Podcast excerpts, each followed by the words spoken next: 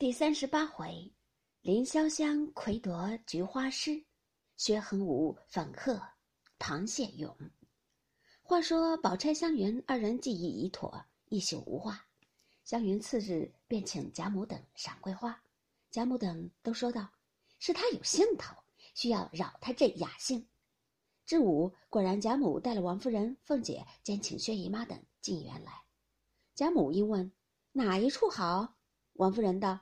凭老太太爱在哪一处就在哪一处，凤姐道：“藕香榭已经摆下了，那山坡下两棵桂花开得又好，河里的水又碧清，坐在河当中亭子上岂不敞亮？看着水眼也清亮。”贾母听了说：“这话很是。”说着就引了众人往藕香榭来。原来这藕香榭盖在池中，四面有窗，左右有曲廊可通，亦是跨水接岸。后面又有曲折竹桥暗接。众人上了竹桥，凤姐忙上来搀着贾母，口里说：“老祖宗只管迈大步走，不相干的。这竹子桥规矩是咯吱咯喳的。”一时进入榭中，只见栏杆外另放着两张竹案，一个上面设着杯箸酒具，一个上头设着茶筅、茶盂各色茶具。那边有两三个丫头扇风炉煮茶，这边另外几个丫头也扇风炉烫酒呢。贾母喜得忙问：“这茶想得到，且是地方，东西都干净。”湘云笑道：“这是宝姐姐帮着我预备的。”贾母道：“我说这个孩子细致，凡事想得妥当。”一面说，一面又看见柱上挂的黑漆嵌棒的对子，命人念。湘云念道：“芙蓉影破。”归兰桨，临藕香深谢竹桥。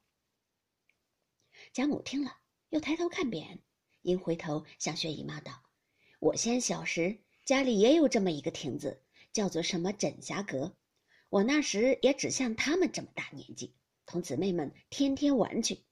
那日谁知我失了脚掉下去，几乎没淹死，好容易救了上来，到底被那木钉把头碰破了。”如今这鬓角上那指头顶大一块窝，就是那残破了。众人都怕惊了水，又怕冒了风，都说活不得了。哎，谁知竟好了。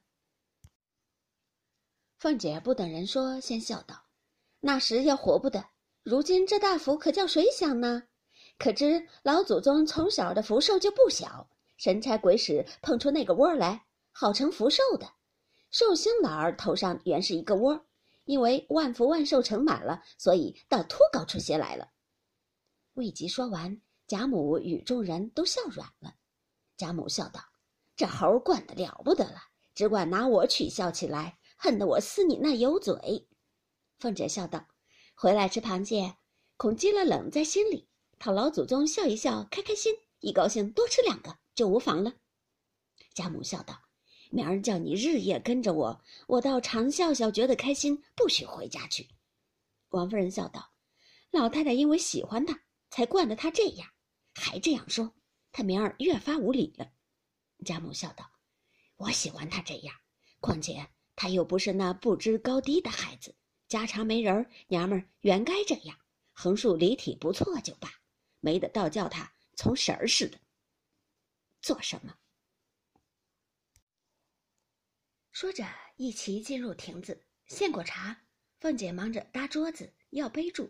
上面一桌，贾母、薛姨妈、宝钗、黛玉、宝玉；东边一桌，史湘云、王夫人、迎叹息；西边靠门一小桌，李纨和凤姐的，虚设座位，二人皆不敢坐，只在贾母、王夫人两桌上伺候。